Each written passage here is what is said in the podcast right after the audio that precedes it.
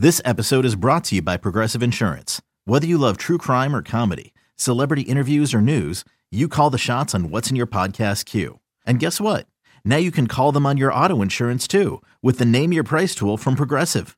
It works just the way it sounds. You tell Progressive how much you want to pay for car insurance, and they'll show you coverage options that fit your budget. Get your quote today at progressive.com to join the over 28 million drivers who trust Progressive. Progressive Casualty Insurance Company and Affiliates. Price and coverage match limited by state law. Monday, we lost one of the greatest Phillies of all time in Dick Allen. Today, after a few days of mourning and thinking about Dick Allen, we talked to Michael Jack Schmidt, Hall of Famer Michael Jack Schmidt, teammate, friend, and maybe one of the greatest influences Dick Allen ever had on a Hall of Fame career other than his own. Michael Jack Schmidt, right here on Pine Tar for breakfast. In the air to left field. Going back on it. It is gone! Kevin Frandsen sends everybody home. Coming down. What up? And welcome to another episode of Pine Tar for breakfast. I am your host, Kevin Frandsen, at Kevin Frandsen on Twitter.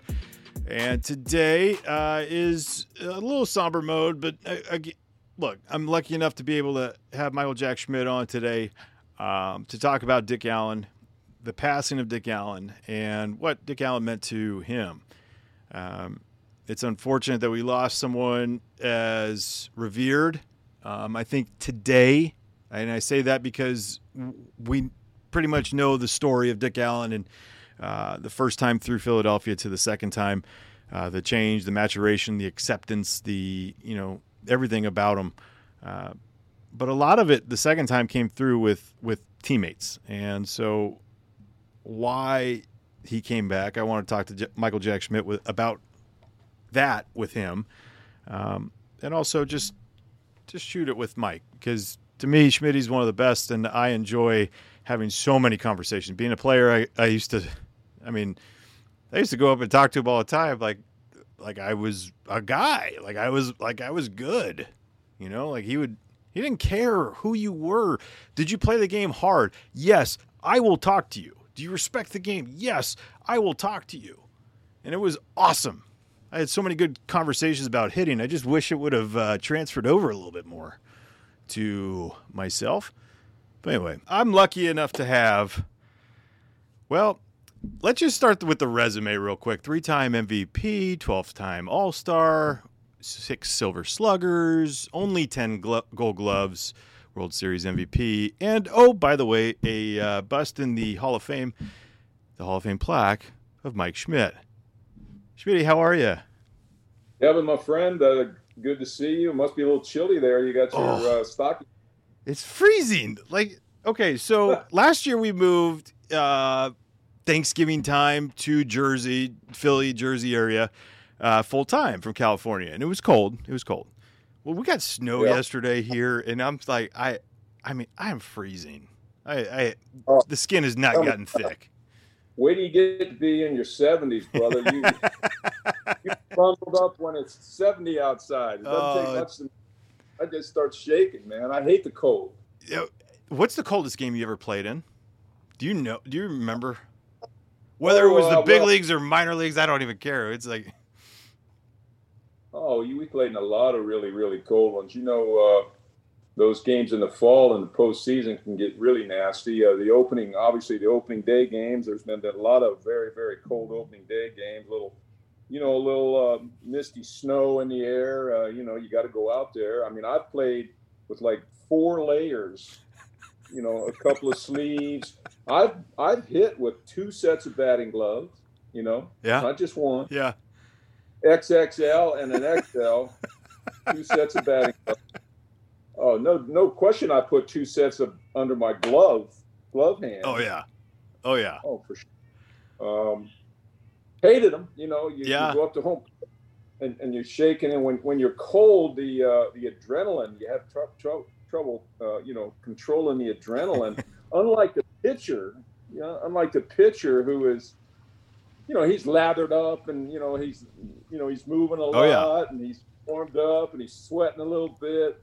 And the ball, when it's cold, the ball's tacky, you know, and they have a little bit of uh, pine tar Oh, in the yeah. glove. Oh yeah. And you, and you put that on the glove in the cold weather, and phew, boy, they can get a lot of friction, get a lot of spin on that ball.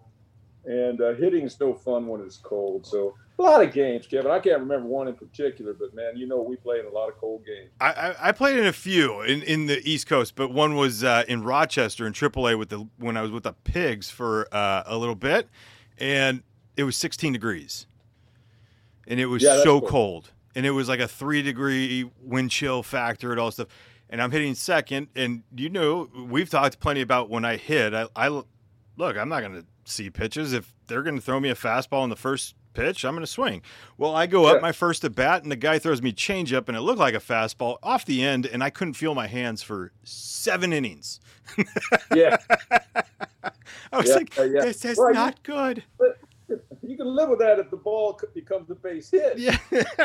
oh no, when it goes five feet and the guy throws you out by thirty, I mean that's like that's not good. That's that that's the moment where you're going, this is going to be a long day. hey, Yeah, well, you know, well, but gotta- you chalk those games up to I don't know something. You just it's it's very tough to get knocked, you know, and yeah, the center ball up in those days. Baseball's not supposed to be played in the cold. no, but it, but it's still.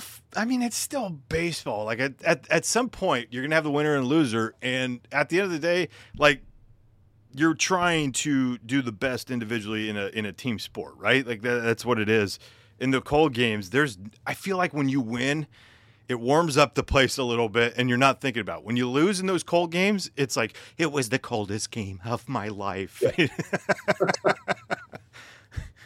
Well, they always say both teams are playing in the same conditions. you know? Absolutely. Well, so, and some have some better, uh, you know, amenities in the in the dugouts than others, but that's that's here nor there. Hey, uh, nowadays, nowadays they got a lot of stadiums indoors, you know, which doesn't, you know, which helps a little bit. Yeah, I mean the World Series. You're looking at that thing going. When they had to open up the the roof and it's 50 degrees in Texas, you're going, wait, this is not supposed to be happening in, a, in an indoor state like a, a retractable roof. It's supposed to be closed in 70. Right. right.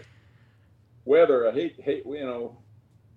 That's why. That's why you start to get your knocks as it gets warm. You know, May, June, and get. You know, I I loved when it was hot. Yeah. You know, Oh yeah. late off. And there's nothing better than just being, uh, man, it is so hot out here. Um, I'm sweating. I'm covered in sweat. The pitcher's dying of the heat. And for some reason, to me, that's when it was easy to hit. Yeah.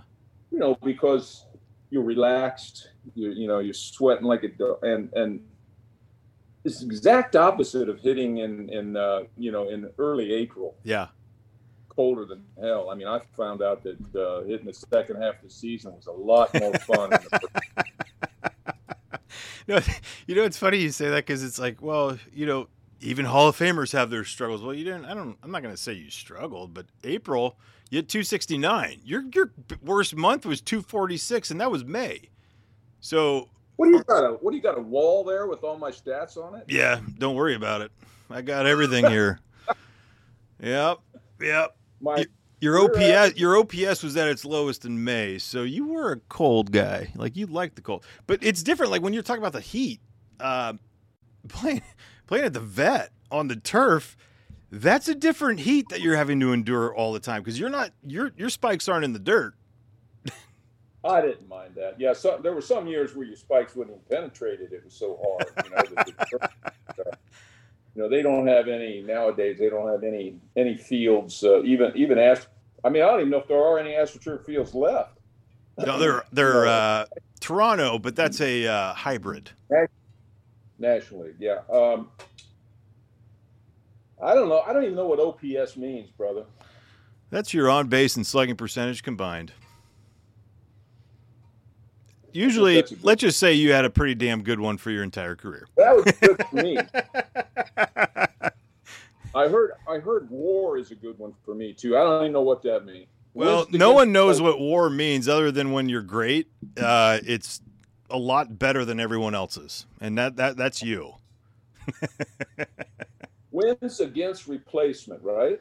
Yeah, yeah. So like a replacement guy like myself, I I am a negative like a negative 0.8 war guy. Well, I find that to be kind of deceiving because I was the replacement player. I was playing sparingly, and not in a in a moment where you're you have that routine that everything that's going out there. It's like, so how do you know what what you really are? Like if you're a utility guy, if you're an everyday player, that war I think actually says something. Like what you do on a day in day out basis. If you have a high number like yourself, it it just blows everything else away. Like for a negative guy like me, I'm like, well, I mean, if if you take the moments that I got to play all the time, I might have been a one war guy. all right, so, so hold it right there. I'll give you a little segue to a guy named Dick Allen. Ooh, thank you. Who had an unbelievably high war, if I'm not mistaken. Mm-hmm. You know, in in those almost uh, sixty. Is that what it was? Yeah. He well, I thought war was measured in like you get up and if you're over one point something or other, is that OPS or is that war? Uh, well, there's there's OPS. There's you know like a, a, a thousand and uh, nine hundred plus is ridiculous. OPS plus is like a uh, a hundred is league average. He was a one fifty six, uh, and then his WAR was a fifty eight point eight. You were a one oh six point nine. Couldn't oh, get that extra point one to get you 107, but whatever. Yeah, but I, I, I thought uh, I thought Dick, I thought Dick's uh, WAR would have been, you know, close to one point something or other. I mean, what, um, his WAR t- technically is one of the highest still in the game. I mean, it's a it. There's not many that are above him, right? I mean, having that high of a a, a WAR uh, is incredible. And if I get you the number, I will. Um, but this week we lost Dick Allen, and it's a friend. It was a teammate, um, and you know, reading a lot of people and and and just in general, uh, maybe an influencer into into certain ways of of hitting for yourself too. Uh, Dick yeah. Allen, Dick Allen was, man, all the stories playing as a Philly, and, and, and reading about or knowing about Dick Allen. I thought he was like six four, six five like just the stories. And he was five eleven. Yeah. Yes, he he was. Uh, he, you'd think he was bigger, right? right. He was. He was. Um, he looked bigger. Mm-hmm. when you looked at him, he had wide shoulders, a tiny, you know, a tiny waist, hands like a blacksmith. Man, I mean, he had the biggest hands, and he, you know, he could control that forty ounce bat a 36, 37 inch, 40 ounce bat. And you, you know where he took that thing, you know, how he cocked it yep. toward the pitch and then it got it back around and then got on top of the ball. Mm-hmm. Boom, boom, boom. Yeah. And the reason, uh, one of the one of the things I I took from him was that whole idea of trying to drive the ball down, um, which Dick did. I mean, you'd watch him take batting practice, you'd have been what is he doing? what is he? What? And, and Kev, what he did, well, all he did was try to hit line drives off the screen in front of the pitch. Boom, boom, boom, boom, and it was an awesome thing to watch. Yeah. Um, and then when he hit in games, he would hit as a right-handed hitter. He would hit line drives that right-hander hit right-handed hitters couldn't hit. You know what I mean? Like yeah, like a streaming line drive by the by the first baseman. And he was trying. And he was trying. you know, off of a right-handed yeah. pitcher. You know, right-handed pitcher, and I'm going. Simple. I couldn't dream of doing that, but as I watched Dick and took that that downswing thought, I could do it. I started yeah. to learn to do it. For the end of my career, I could do it, and any kind of an uppercut swing will not let you do. You can't do that with no. any kind of an uppercut swing, and especially me, with that, that bat, right? Well, especially with a forty ounce bat, you could not do that. Yeah, exactly, exactly. And if you can do that as a right-handed hitter or a left-handed hitter by the third baseman, you got everything covered. Mm-hmm. I mean, that you can cover everything in the spectrum of hitting. if you have that in your in your bag, you know, in your bag of tricks, that stroke means you can let the ball get deep. You can, you know, you can let it travel. You, you know, you can do just about anything. And that's one of the things I learned from Dick, um, going to that thinking as a hitter. And I didn't really do it till later in my career, but uh, very unique, very unique. Uh, he could run, knew how to run the bases. Early in his career, he could throw when, it, when he was a third baseman. Um, advanced runners, all the little things. Uh, he knew he knew he knew inside baseball, you know, and that's what that's what he brought to me and to his teammates when he came to Philadelphia. And that's and, and Kevin, that's one thing that no one would ever dream that this guy hmm. that supposedly caused all this trouble and had the reputation he had. That's one thing you would never think that would come from Dick Allen, right? Yeah. You'd, you'd think loner, yep. you know, you think uh, out for himself, um, bad guy in the clubhouse. You know, you'd think all those kind of things, but kind of just the opposite. Well, if the if the truth was uh, the opposite, as you were saying, his number wouldn't be retired in, on the Phillies wall, right? I mean that that just wouldn't happen. You just don't do it to a bad person. Uh, the we've talked well, about think, it, I, the perceived yeah. versus reality, and reality shows that he was a, a, a good man, a great man, and and that number on the wall stands for him and his family and that, what he represented for the Phillies.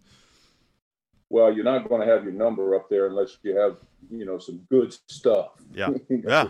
You know, and, and, and I think um, him coming back to Philadelphia allowed that to happen. Yeah. I, I don't number would be retired right now if he hadn't come back and played for the Phillies and helped to helped to lead us into the postseason in, in 1976. And of course, he, uh, you know, I can't remember the details of what happened after 1976 because I do know as a free agent, I think he went to Oakland or something. Mm-hmm. Uh, a little time out there right at right at the end of his Oakland, but um, him coming back, and that led to a relationship with Dick as he lived in Philadelphia with the club.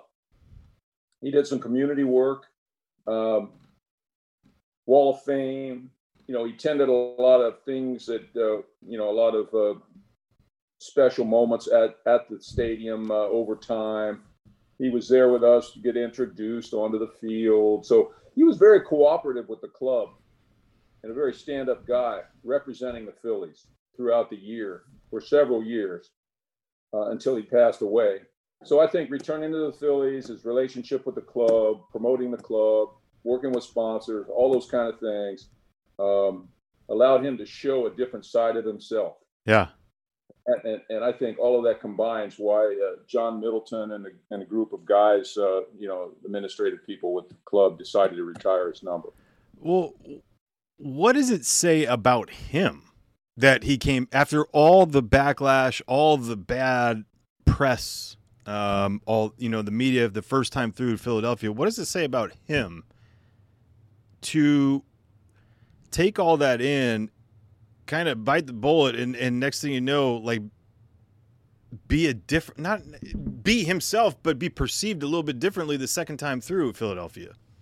All right, here's how that happened. as you may have as you may have read or found out, we went to his farm and yeah. Why was that the ceremony? when you were talking about this. It was awesome.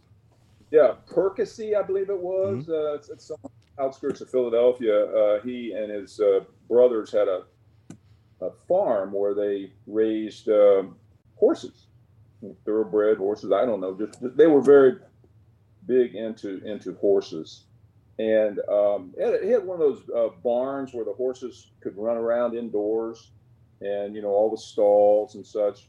Anyway, um, I believe Richie Ashburn set this up. And on a day off in early May in 1975, Bowa, Cash, and myself went to his farm with the intention of talking him in to coming to play for the Phillies. Mm-hmm.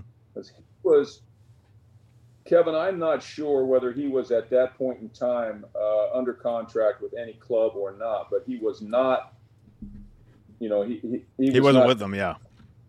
He he wasn't playing. I know because I know. He, um, and I believe he might have been tied to the Atlanta Braves in some in some fashion at that time because when he decided to come back to the Phillies, they worked out a deal with the Braves to bring Dick Allen to the Phillies, and Johnny Oates, you know, catcher, came with Dick Allen to the Phillies in a trade. And we sent the only player I know that we sent to the Braves was Jim Essian, a catcher. I don't know who else went from the Phillies to the Braves at that time, but there was a trade shortly after he agreed to come back to play for the Phillies. Now, the details of that I'm not 100% sure of, but that's that's what happened. And Barry Bonnell. Bonnell. Oh, Barry Bonnell, sorry. And $150,000. Oh, yeah, that, that was big money. That's huge then. money. anyway, um, he came back and you know would be perceived as having changed his ways about him, to, you know, his feelings about the town of Philadelphia and the fans of the Phillies. For us, Cash, Bowa, myself, Luzinski, you know, he, he really did it for us Mhm. because he took a liking to us and he took a liking to the idea that he could be the missing ingredient with the Phillies, who, as you said earlier, were about to pop. And uh, no, I saw that on Bowa interview this morning about Dick Allen. The Phillies, we were just on the edge of becoming one of the great teams in the National League.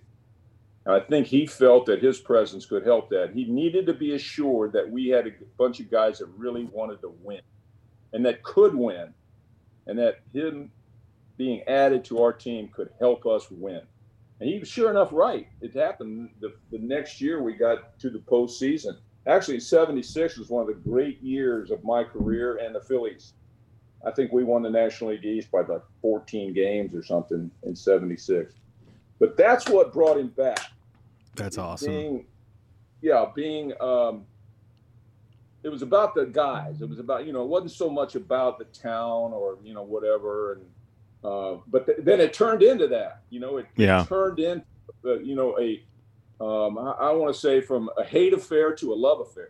Yeah. Does that make sense? No, yeah, for sure.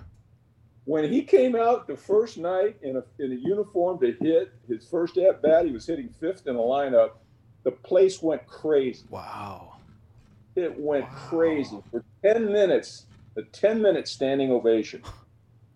and that was one of the most beautiful things I ever saw in my career was the town basically applauding their sorrow and their forgiveness. And, uh, you know, you know, um, it's almost like, you know, racism be damned. There was none.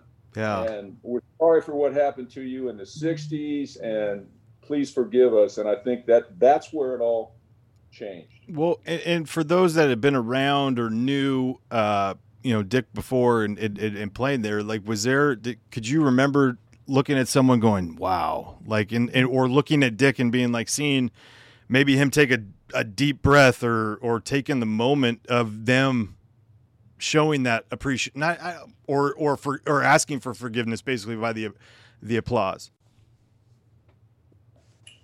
I think it just made him feel warm inside uh, Yeah. when that. Uh, um, and I think you know Dick. Dick would have never forgotten the '60s. Yeah. You know, we we would never. Yeah. If it were us, never forgotten how we were treated. Right. Yep. Um, and I think to some degree he might admit that he didn't do the greatest job of handling it himself. Right maybe you'd say, and maybe he'd say, well, a lot of it I brought on myself. But no question, racism was a big part of it, and the color of his skin, obviously.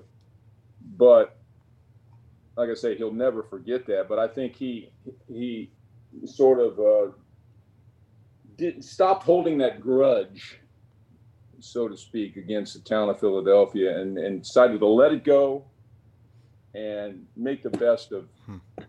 that moment on Yeah. which he did. Yeah. ended up with his number being retired. you know, I I've told you my personal stuff with uh, a, a certain individual that's not in, uh, and I understand it. A lot of it's media based, a lot of it's him, himself based. Uh, but it's just, are you a Hall of Famer or are you not? Dick Allen, Hall of Well, I- Famer. Yeah, you know, I, I to some degree, uh,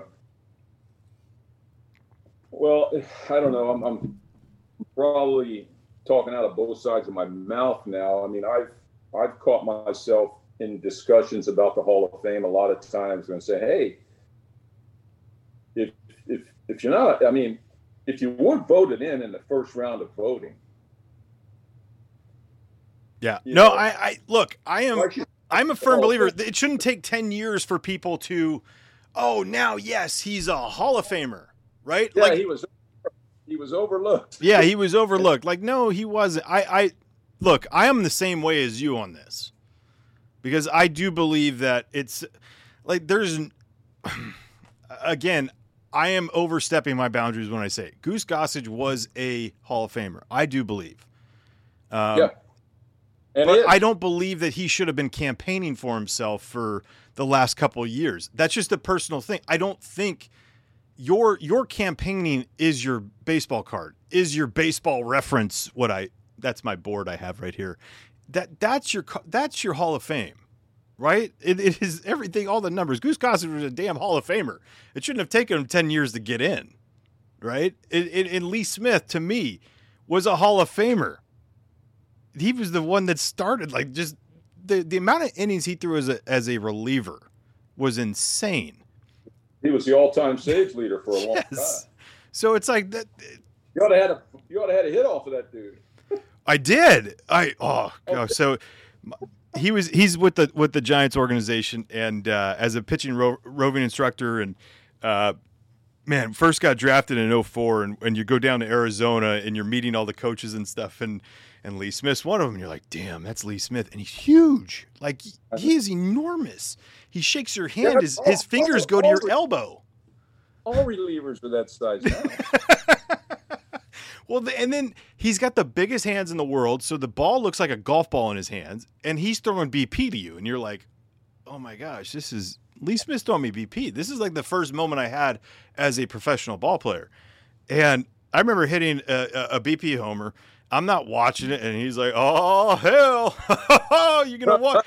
And it, it, he he saw that, and he just the next one was a two seamer, just shattered my bat in BP, and it was like and you could just hear that that belly laugh that he had and it's all he did but it was that was him and you know what i for for me i'm so pumped that he's in you know it, for me lee smith being in the hall of fame is is a big deal yeah uh, and and you know i i'm going to be pushing hard for dick allen as a hall of famer i would say mostly because I've, I've done a lot of thinking and a lot of research about his career. Um, since a, a, few friends of mine have uh, formed a, uh, I want to say, uh, campaign committee uh, to try and um, push for Dick, and that kind of goes against what you said about campaigning. Mm-hmm. And I, am well, I'm not a big guys campaigning for themselves either. And yep. you know, you and I both know a lot of guys that that did that uh, over the years.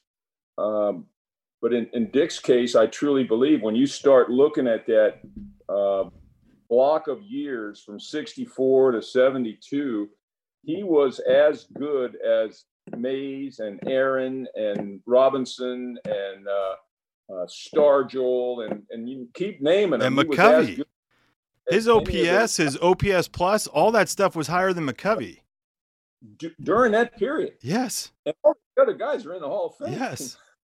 So I mean, and and and, and sort of media perception, right? It yes. Go to the, the labels that he got from early in his career. Willie, so Willie Mack was a huge guy too. So Dick Allen putting up those numbers makes it even that that going back to that when you hear the stories about Dick Allen and he's five eleven, you're like, I thought he was huge. Like those right. numbers with those guys, you're like, holy cow. Yeah, and you know, not just Dick. I feel the same way about Jim Kaat. Mm. You know, he's given 25, 27 years of his life to baseball.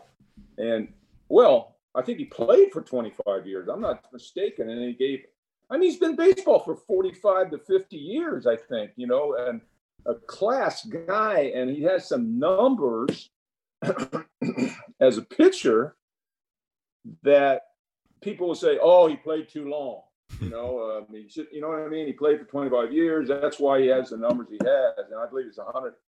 Did he win 100 games in each league, or I'm not sure. He, he's. I mean, if you pull him up, you'll see some uh, some wild numbers. And then it goes back to that whole thing. Well,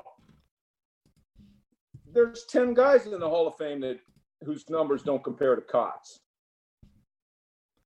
I mean, he is a Not right. wow. I ne- honestly, I've never looked it up until you just said that.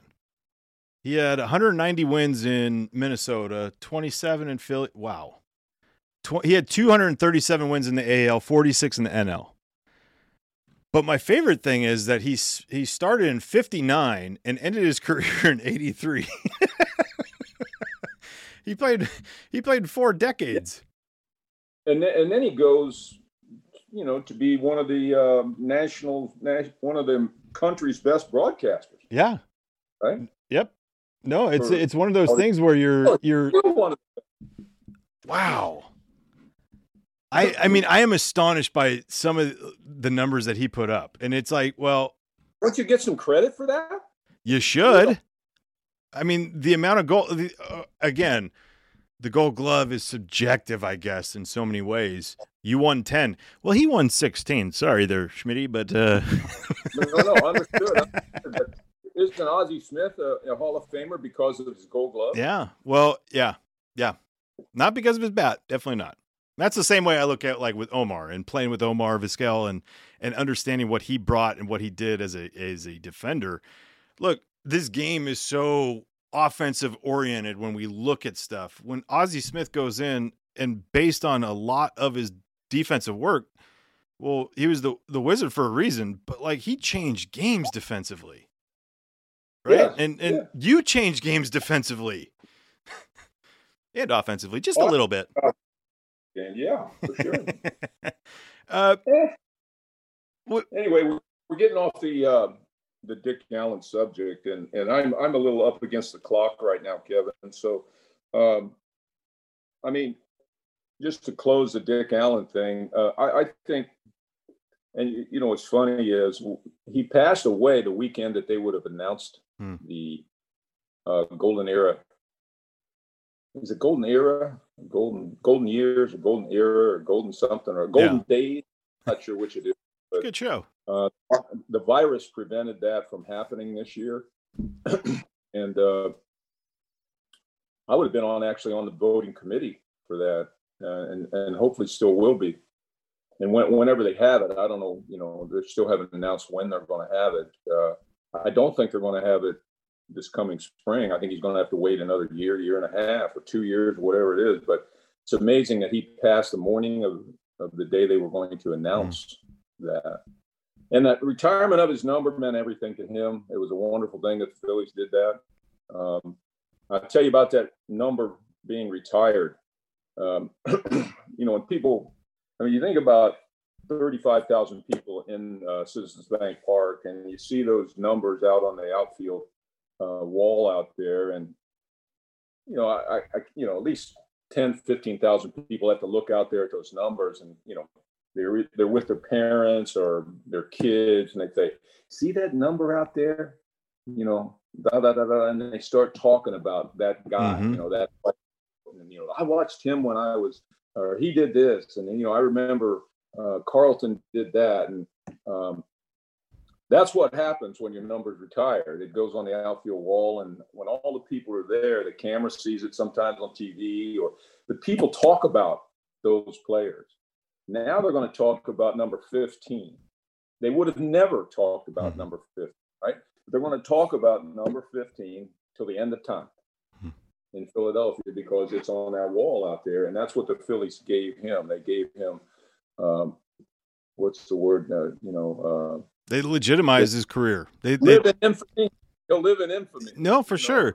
But there, before I let you go, uh, the one thing that stood out to me uh, in being able to be at the ceremony was when you have people in front of you and you're the the speaker, and I'm talking to you in general. Uh, it's easy to talk to the crowd about a person.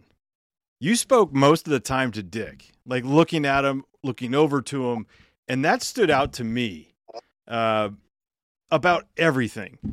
in, in, in that ceremony, and it, it it was it was touching because I love that personal connection that you had. And I know that it was the influence, the you know, the the friendship that developed even more after you guys played. But you Yeah. looking at him mattered, I think, more than anything when you were giving your speech.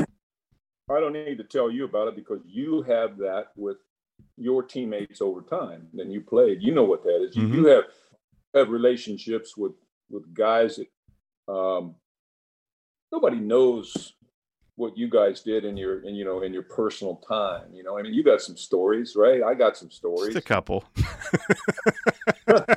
yeah, you know, part of life we lived as as athletes, Yeah. right? And um, you would look at them and you reference, uh, you, you know, the way they feel about something. Uh, you you know what they meant to you, and and in a ceremony like that, when the when the number of your one of your friends is retired, you know, you kind of have a giggle Yeah. you know, with when you say something about the, you remember that, Yep. Dick? You know, you look over there and you go, "Hey, man, you, I know, you know, you and I know," and and that's, and I think that's great that you uh, you noticed that. Um I wouldn't just just making a speech. I was No. representing, talking to people about how I felt personally about Dick Allen and why I thought that was so special. It almost seemed like an easy then- speech because it wasn't. It, it was because Yeah, it was yeah, it was right there to him.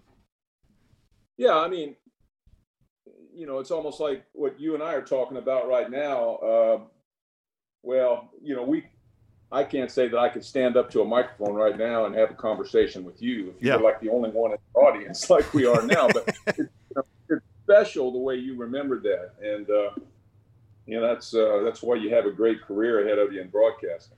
Well, I hope so, and I appreciate that, and I appreciate you coming on the uh, the podcast today to talk about Dick and a little bit about you. Uh, and at some point, we got to catch up and talk. Maybe when the Phillies actually do something, we'll talk about the Phillies. Really, I hope at some point in time I can uh, resume my job with the Phillies. Yeah, I'm was- unemployed. man, it was a uh, it was a lonely year at the uh, at the ballpark, and and you know hoping that everyone's staying healthy, and uh, you know we see you soon. All right, Kevin. Thank you so much for inviting me, and you stay well yourself. Thanks, Schmitty. Stay warm. Stay warm. Oh, I'll try. I'll always try.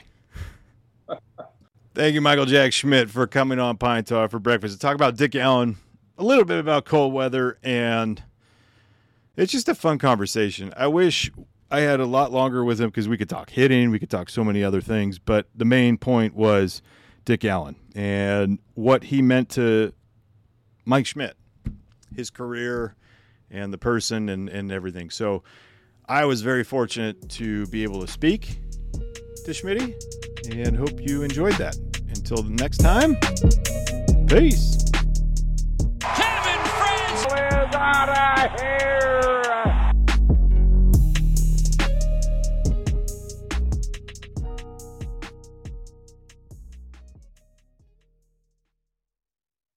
It's blazing hot outside. You get in your car to turn on the AC to get cold air pumping, but it blows hot air out. This issue is commonly caused by low refrigerant due to leaks in the AC system. You want an easy, all in one solution that will restore the cold air in no time. AC Pro Recharge Kits. Make restoring cold air easy for even those with zero DIY experience in less than 10 minutes. Save time and money versus going to a shop by picking up an AC Pro Recharge Kit today. Be a pro with AC Pro.